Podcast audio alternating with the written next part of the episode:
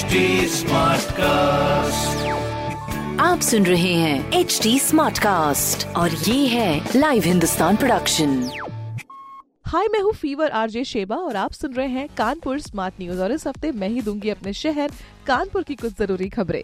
सबसे पहली खबर ये है कि कानपुर के बड़े चौराहे पर 15 अप्रैल से ई चलान दोबारा शुरू होने जा रहा है। इसी के साथ बाकी चौराहों पर कैमरे और पब्लिक एड्रेस सिस्टम को लगाने का काम भी किया जाएगा। तो भाई जाने अनजाने में रूल्स को तोड़ने वाले लोग सतर्क हो जाएँ। अगली खबर ये है कि मौसम का जो बदलाव है, उसकी वजह से जू में रहने वाले जानवरों की सुरक्षा का इंतज़ाम बढ़ा दिया गया है, जिससे गर्मी और बारिश में होने वाले जो बैक्टीरियाज हैं, उनके संक्रमण से जानवरों को बचाया जा सके। और 15 अप्रैल के बाद उनके बाड़ों की भी सफ़ाई कराई जाएगी। मैं तो सिर्फ़ इतना कहना चाहती हूँ कि सिर्फ़ जू के जानवरों के लिए ही नहीं, जो राह चलते, जो आवारा जानवर है, उनके लिए भी कुछ मदद का कार्यक्रम बनाया जाए। और अगली और बहुत ही इंपॉर्टेंट खबर ये है की चकेरी से इटावा तक 160 किलोमीटर के चार लेन फ्लाईओवर से रोज़ाना करीब 50 पचपन साठ हज़ार गाड़ियाँ गुजरती हैं। लेकिन अभी फ़िलहाल पनकी प्लांट के जो सामने स्लैब की मरम्मत का काम चल रहा है, जिसकी वजह से फ्लाईओवर का जो एक लेन है, उसको डेढ़ महीने के लिए बंद कर दिया गया है।